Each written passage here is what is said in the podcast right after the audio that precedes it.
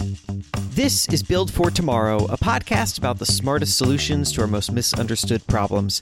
I'm Jason Feifer, and in each episode, I take something that seems concerning or confusing today and figure out where it came from, what important things we're missing, and how we can create more opportunity tomorrow. Nobody wants to work anymore. If you've heard anything about work in the past year or so, then that is probably what you've heard. People say it on TV, they say it on social media, they say it at the office, they say it in surveys like the one from software company TinyPulse, which found that one in five executives agree with the statement nobody wants to work anymore. People will also say it on YouTube, like this finance bro who really, really wants you to watch his crypto investment tips. This video is really about how no one wants to work anymore. And Kim Kardashian is saying it. It seems like nobody wants to work these days. And so are business owners, like this bar owner on a Fox TV affiliate in Ohio. People don't want to work. We have set up interviews, people don't show. And let's be clear, there is a real problem here. There is a problem for business owners who I speak to all the time and who struggle to operate their businesses because they cannot fill their open jobs. And there is a problem for workers who are looked down upon and called lazy and not given the opportunities they believe they deserve. This is a problem that impacts everyone, which means we better figure out how to solve it. But first, to do that, we have to agree on what the problem actually is. So, how do we do that? The answer seems to be buried right there in the phrase nobody wants to work anymore. Listen to it closely. Nobody wants to work anymore. The problem is located in the word anymore. Anymore is a dividing line in time between when people did want to work and when people do not. The problem, it seems, is now. Something about now. The pandemic and all that came after has created a moment where nobody wants to work, which means that if we're going to solve this problem, we need to figure out how to solve the problem of today. But wait a second. Before we go too far down that path, there is someone else you need to hear from. It is becoming apparent that nobody wants to work these hard times. That quote is from the year 1894. It was written in a newspaper called the Rooks County Record. And Labor is scarce, high, and very unreliable. No one wants to work for wages. that is from the year 1905 in the Edgefield Advertiser. And there are many, many, many more just like it. People complaining that nobody wants to work anymore in 1916 and in 1952 and in 1981.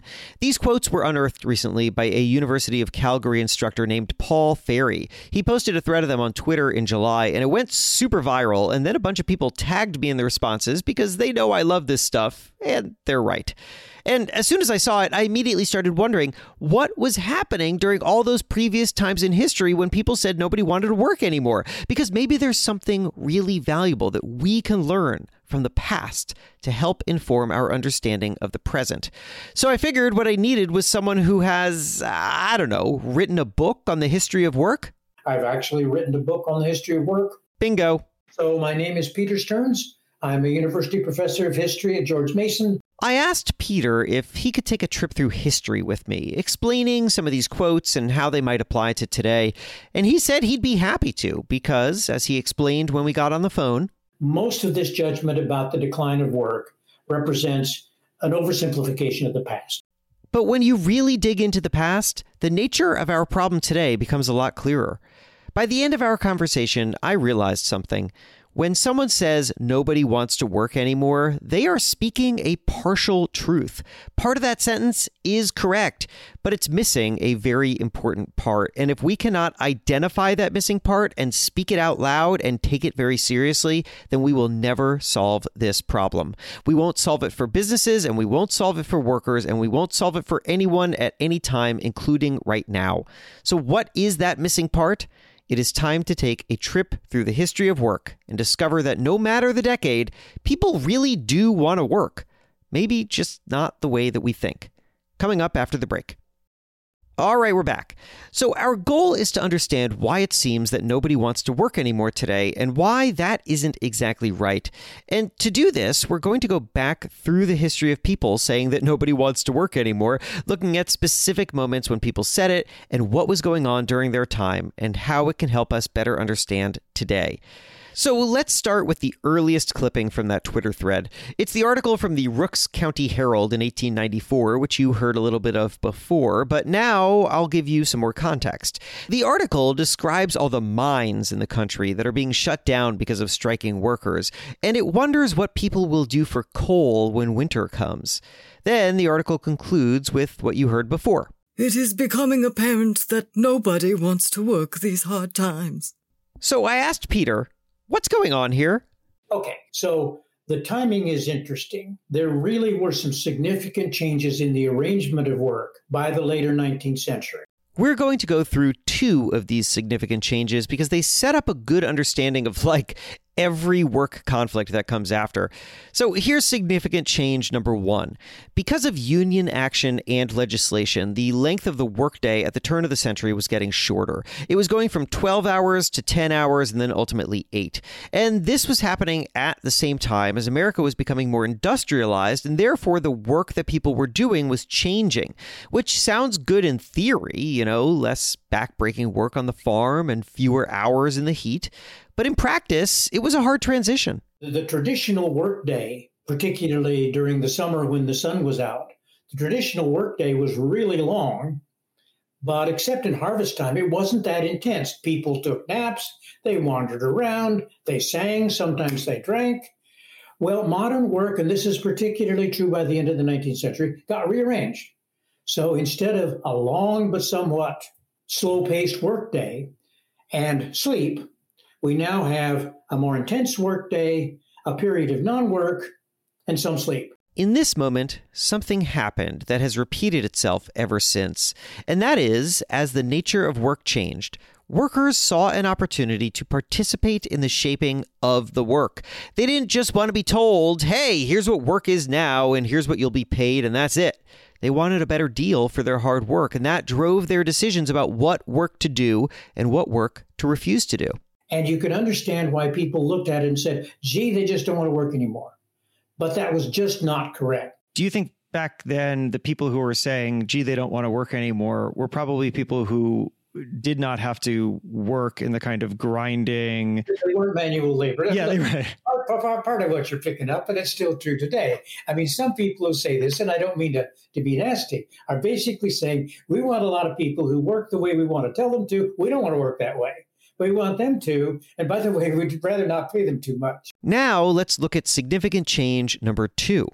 Just as people's work lives were shifting, so were their social lives. Because back in the late 1800s, leisure was becoming more available. So you have professional sports, you have the beginning of the rise of movies. I'm now talking 1890s, 1900s. You have the rise of amusement parks a lot of people still didn't use those things, but obviously some people did. And people began to talk about what was called the leisure ethic.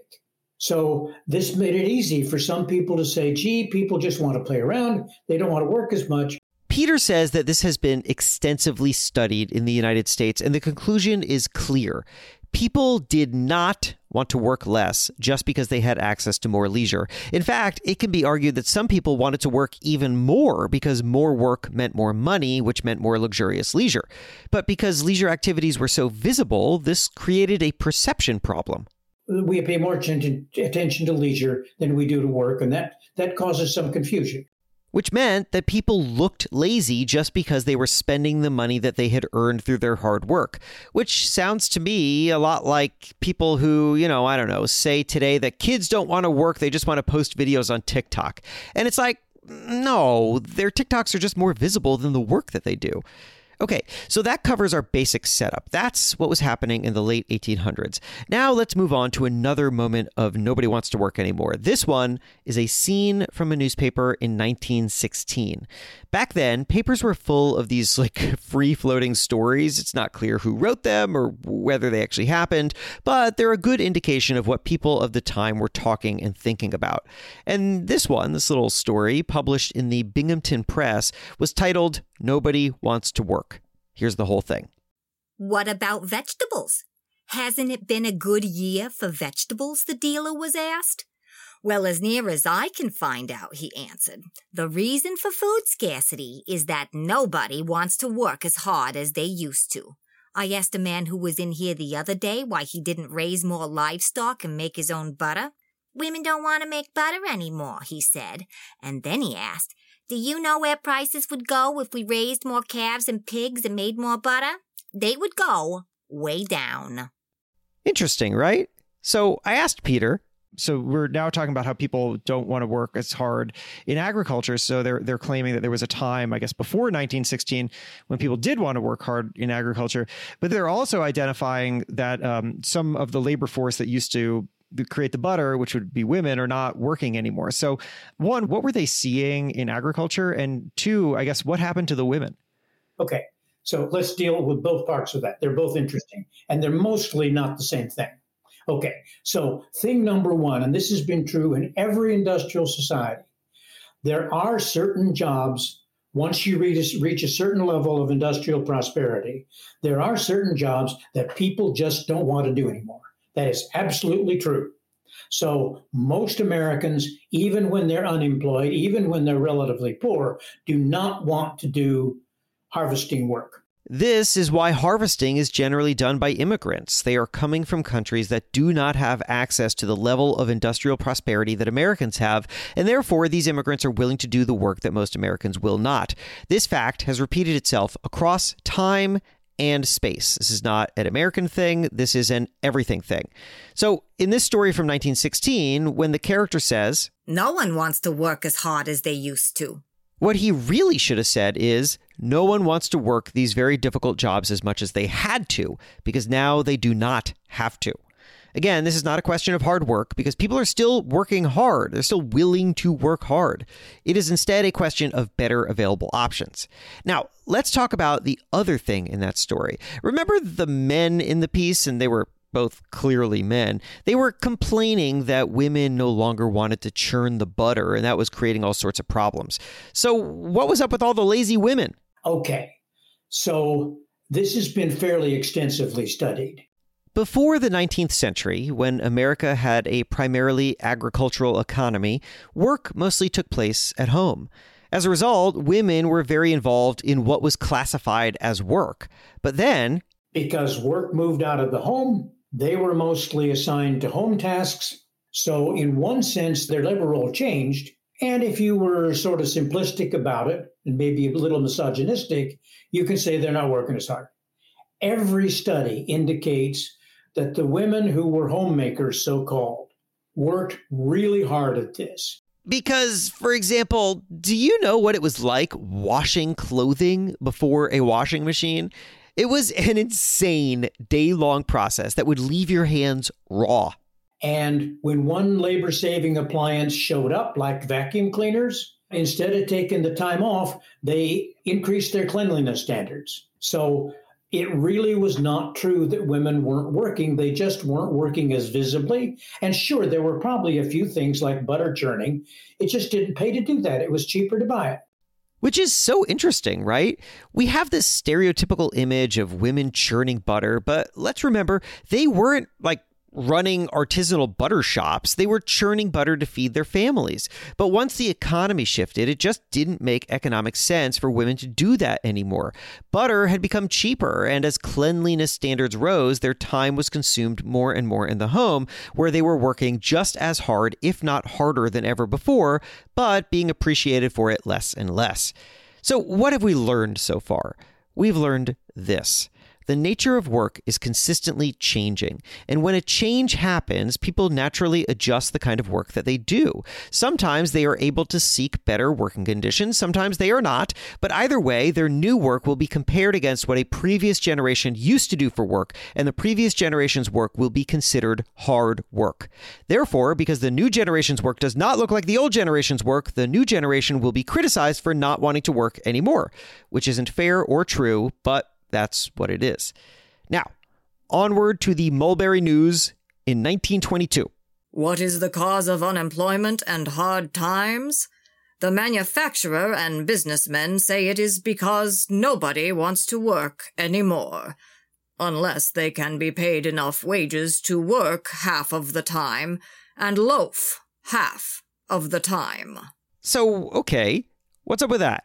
So it really was true that increasingly workers were not willing to work as long hours as they had been before, began to formalize the weekend as a non formal work period. But they were working harder when they were working. This was after all the period when assembly lines were being installed.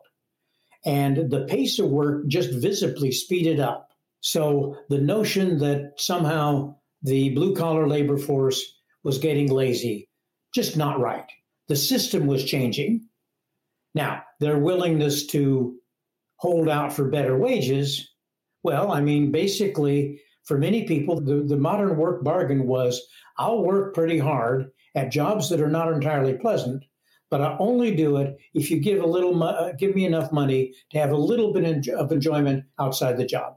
And that was obviously being instrumentalized by the by the early 20th century for a lot of blue collar workers it's interesting because I feel like both what you're describing right then in the 20s and you know then 100 years later in our modern time is in a way something of the same thing. You know you had you had said the system was changing back then and the system is changing now. And what i guess we see in both cases is essentially workers seeing a system change feeling it because they are they are closest to it frankly and saying well uh, i got to make sure that I find something that works for me here. And so that require that that's going to create a, a kind of shift in the jobs that people are going to take or the way that they're going to take them, which then maybe others who are not having to work those blue collar jobs just start equating to these people don't want to work anymore. Yeah, Is that right? Right.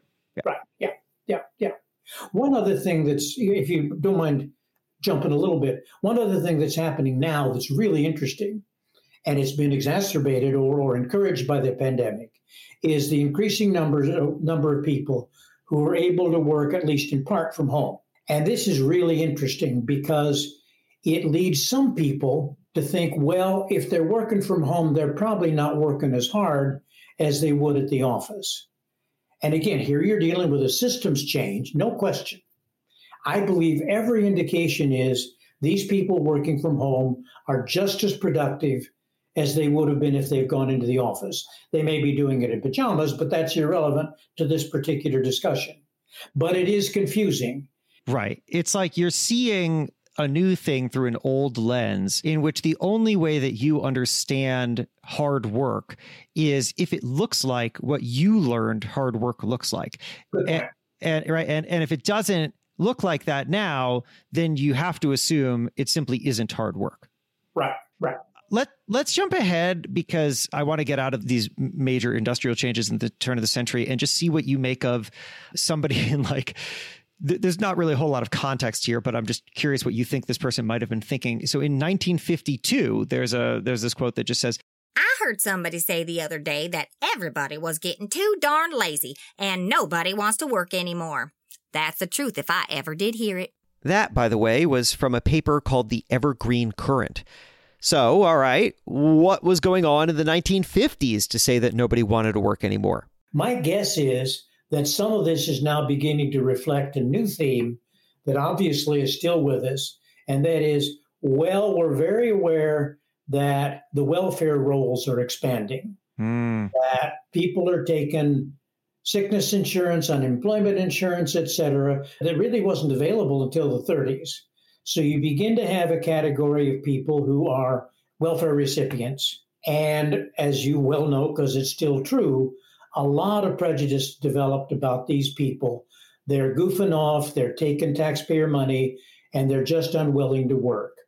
Every evidence is, and again, I'm not talking about every individual, every evidence is that most of the people who take welfare would much prefer to work if they were physically able to do so, if jobs were available that were relevant for them. But there is a category of people who, at least for extended periods of, of their lives, do take welfare. And of course, this exact issue played out in the last few years. There was a belief that when the government started giving people money during the pandemic, it disincentivized them to work. So the calls went out from many politicians saying, cut off the subsidies so that people will get back to work. And of course, now we know the result of that. Uh, I mean, there were some people, surely, that didn't work because of the subsidies, but when the subsidies expired, the labor shortage remained. So that was not the solution. As Peter was explaining this, he said something that really struck me. Some people to believe there's this big chunk of people, big chunk of people that are simply freeloading. And that's different from the past because in the past, everybody had to work. And it's obviously true that in the past, we didn't have those kinds of welfare systems. And therefore, the people who were trying to hang on weren't as visible as a category.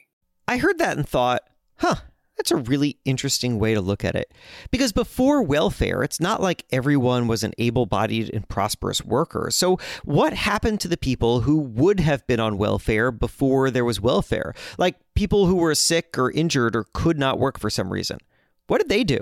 I mean, in some cases, they just would have died. I mean, they would have starved, they would have got sick, they would have died. Or he said they would have begged on the street or picked through garbage.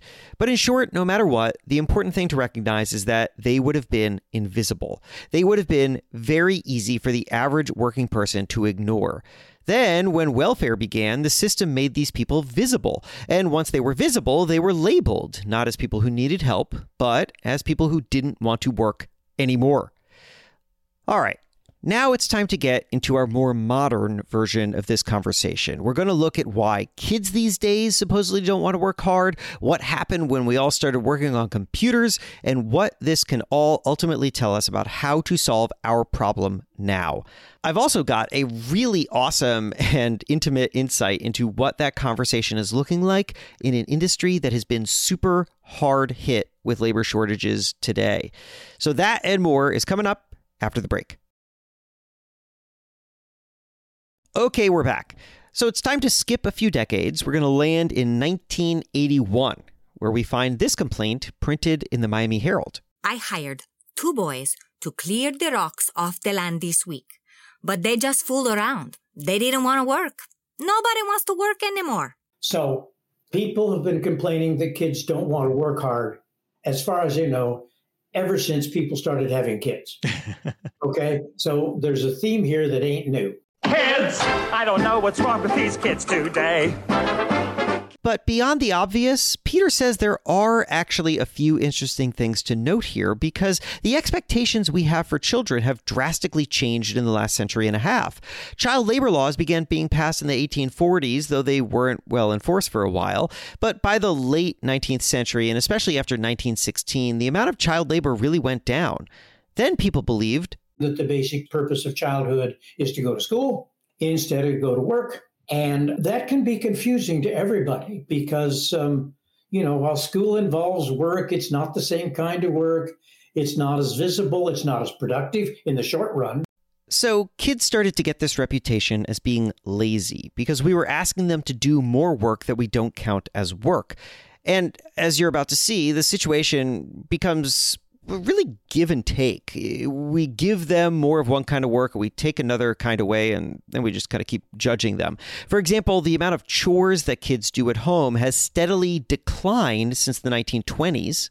Now, partly is because there aren't as many things that kids can do in the home. When I was a kid, and I'm obviously older, one chore that was pretty common was you helped take ashes out of the furnace. Well, we don't do that anymore because we don't have ashes in the furnace. And there's also all sorts of other things that they don't have to do anymore. For example, kids used to take care of their younger siblings, but smaller families means a smaller age differential between oldest and youngest, which is why, for example, it is totally unrealistic for me to expect my seven year old to take care of my three year old. And also, kids used to wash dishes more, but now we have a dishwasher for that. And also, teenagers now take fewer low paying part time and summer jobs today than they did before, although that's at least in part because those jobs, which were once held by teenagers, have been steadily and increasingly held by full grown adults. So, did we turn kids into spoiled brats? No, because as traditional children's work activities declined, we increased their demands in other areas. Kids are expected to work harder at school than they did 50 years ago. There's a greater emphasis on getting into college, which means high academic standards, which means more time and stress associated with schoolwork. We also pile on tons of extracurricular activities, which means asking our kids to constantly learn and refine and perform new skills. And volunteering among kids has also gone up. So the difficulty of measurement here is it's not necessarily true that kids are willing to work less hard, but they're not working at the same things. And yet, some people will always equate that to nobody wants to work anymore. All right, let's jump another decade ahead to 1999, where this complaint from the St. Petersburg Times really puts everything we've talked about into stark relief. Nobody wants to work anymore, Cecil said. They all want to work in front of a computer and make lots of money. Which sounds so funny now, but also, of course, they said that in 1999. I know lots of people who work very, very hard, myself included, uh, but spend the majority of our time in front of a computer. So I will grant that that is um, physically easier than manual labor, but uh, it, it doesn't mean that people aren't working hard. What do you make of it? Well, look, I mean, you, you've basically said it correctly. Again, it's a situation where work technology changes, which means that people who were accustomed to an older method of doing things have a little trouble interpreting but there's every indication, and you know this, I think, by implication from your own experience. People who work on computers end up frequently working very stressfully. One of the, you know, one of the laments about computers is that they're so ubiquitous that you end up working pretty much all the time. And oh, yeah, I know that very well. I hope you're enjoying this podcast, for example, because I finished the editing for this script at 11 p.m. the night before I recorded it. Anyway, once you get past the computer complaints of 1999, complaints start to sound pretty identical to today's. So now that we've heard decades worth of this stuff, I think it's it's time to step back and ponder something a little philosophical. Is there a way to understand the very nature of hard work? Like, is that a trackable thing? Can we say, yes, the people of 1922 and the people of 2022 did different work, but the measurement of their hard workingness was the same? So I asked Peter, what do we actually know about people's devotion over time to the very concept of work? And he said, Okay, interesting question. Several several responses. The first point is most people never bought into the middle class work ethic. The notion was that this is classic 19th century stuff or Benjamin Franklin stuff. You know, if you work hard, work will be its own reward. You will automatically make your fortune. This is the way to organize your life. Americans bought this more extensively than most people did, and we still have more of this, at least strong remnants of the work ethic than our European cousins do. We really do and this may be good, maybe bad. It's, it's just it's just true. Okay, but this work ethic was never shared by the whole of society. And to be clear, that is not to say that people are lazy. It's just to say that they did not buy into the narrative that work by itself, in the abstract, is a fulfillment of purpose. I mean, some people do. I, for example, very much define myself by my work, and maybe you do too. But I also have the great fortune of doing work that I love and that I have a lot of control over, and that provides me and my family with a comfortable life. Not everyone can say that. I mean, just listen to how judgmental this can be. Here is a complaint printed in the Ventura County Star in 2006. I can't believe the bad luck I have had in trying to find someone to do some needed home improvements. It almost seems like nobody wants to work anymore, and when they do, they take no pride in what they do. Consider who is writing this. It is, at the very least, someone who does not do home improvements themselves and yet cannot understand why someone doesn't take deep pride in patching the holes in this person's walls for a small amount of money. But also, the writer here isn't stopping to understand the person they want to hire, who frankly may take quite a lot of pride in their work, but who has a very good reason to not show up and patch this person's walls. Because, first of all, you've had decades of messaging about how college is the path to upward mobility, which has led to a decline in people attending trade schools, which has created a nationwide shortage of skilled tradespeople. According to the staffing company Adecco, for example, 62% of firms are now struggling to fill these trade roles, which means that the people who are doing this work are inundated with large and better paying projects, which means there just isn't that much of a marketplace for people to do small, odd jobs for random amounts of money to help people who bitch about it in the local paper. Nobody wants to work anymore? Oh, stuff that crap in the holes in your wall because they are working, just not for you. Now, how do these workers feel about that work? Eh, that's up to them. Like Peter said, they probably don't buy into the idea that work by itself is a virtue because most people don't buy into that at all. But that's okay. It doesn't mean they're lazy. It just means they work hard and find fulfillment elsewhere. Which brings us to the second point that Peter wanted to make about tracking hard work over time.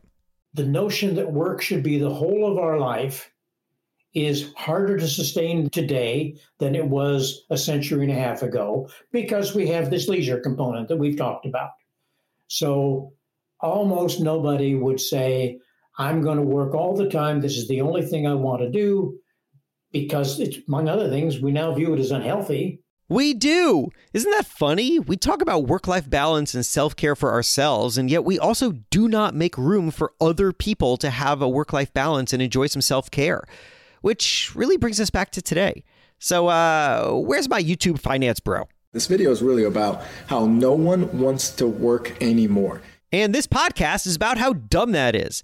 So, what's going on today? Well, it's simply the latest version of what happened over and over and over again in everything we covered. Something created a shift in the way we work. In this case, the pandemic led to new ideas about where and how work should happen and also exacerbated existing tensions about the kinds of work that people were willing to do and the pay they were willing to accept. And yes, people left the workforce, but they didn't disappear. Peter says they just re entered the workforce in different places and in different ways. So I don't mean nobody has decided, well, I'm just going to bag it. But collectively, that's just not happening. What is happening is really, I think, rather different. And that is people are saying there's certain job situations that I would rather not have to tolerate. And I'm going to, it's not that I don't want to work.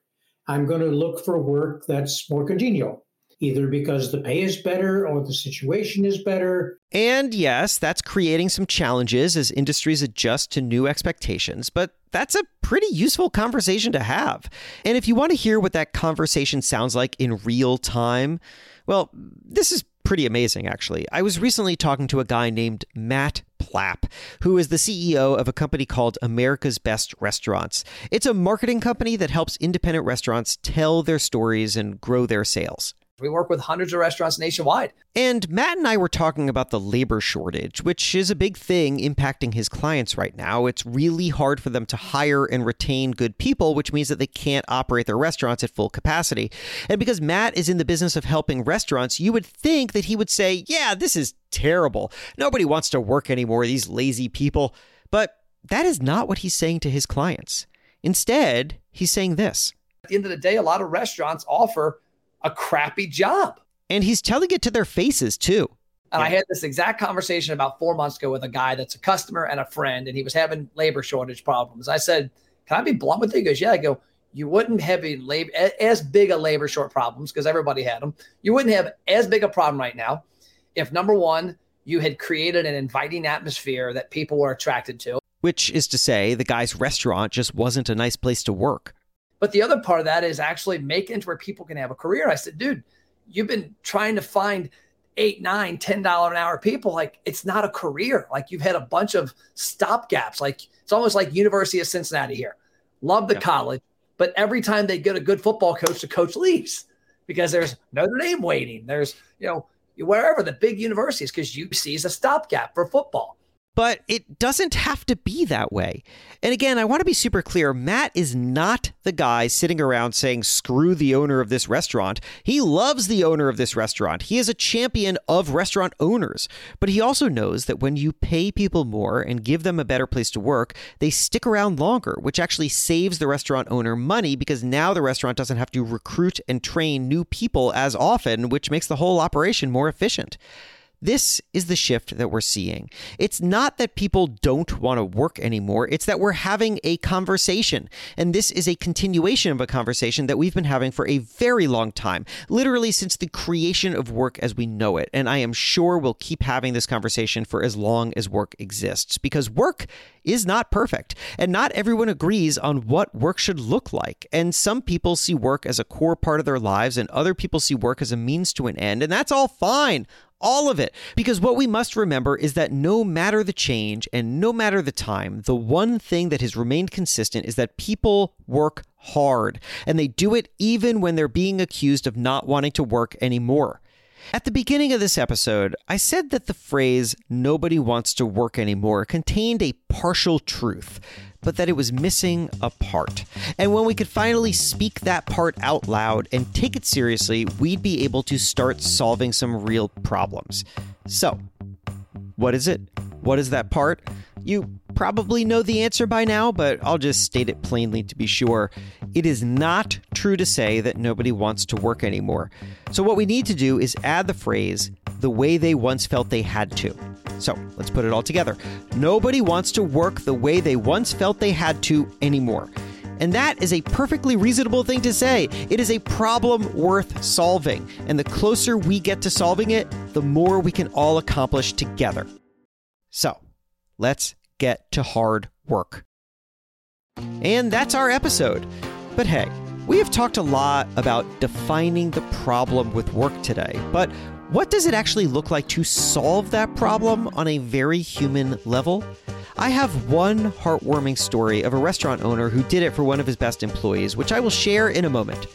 But first, if you love Build for Tomorrow, the podcast you're listening to right now, then you will totally love Build for Tomorrow, the book. It is written for anyone going through a big change in their life or work, and it will help you see that change as opportunity and then help you maximize it.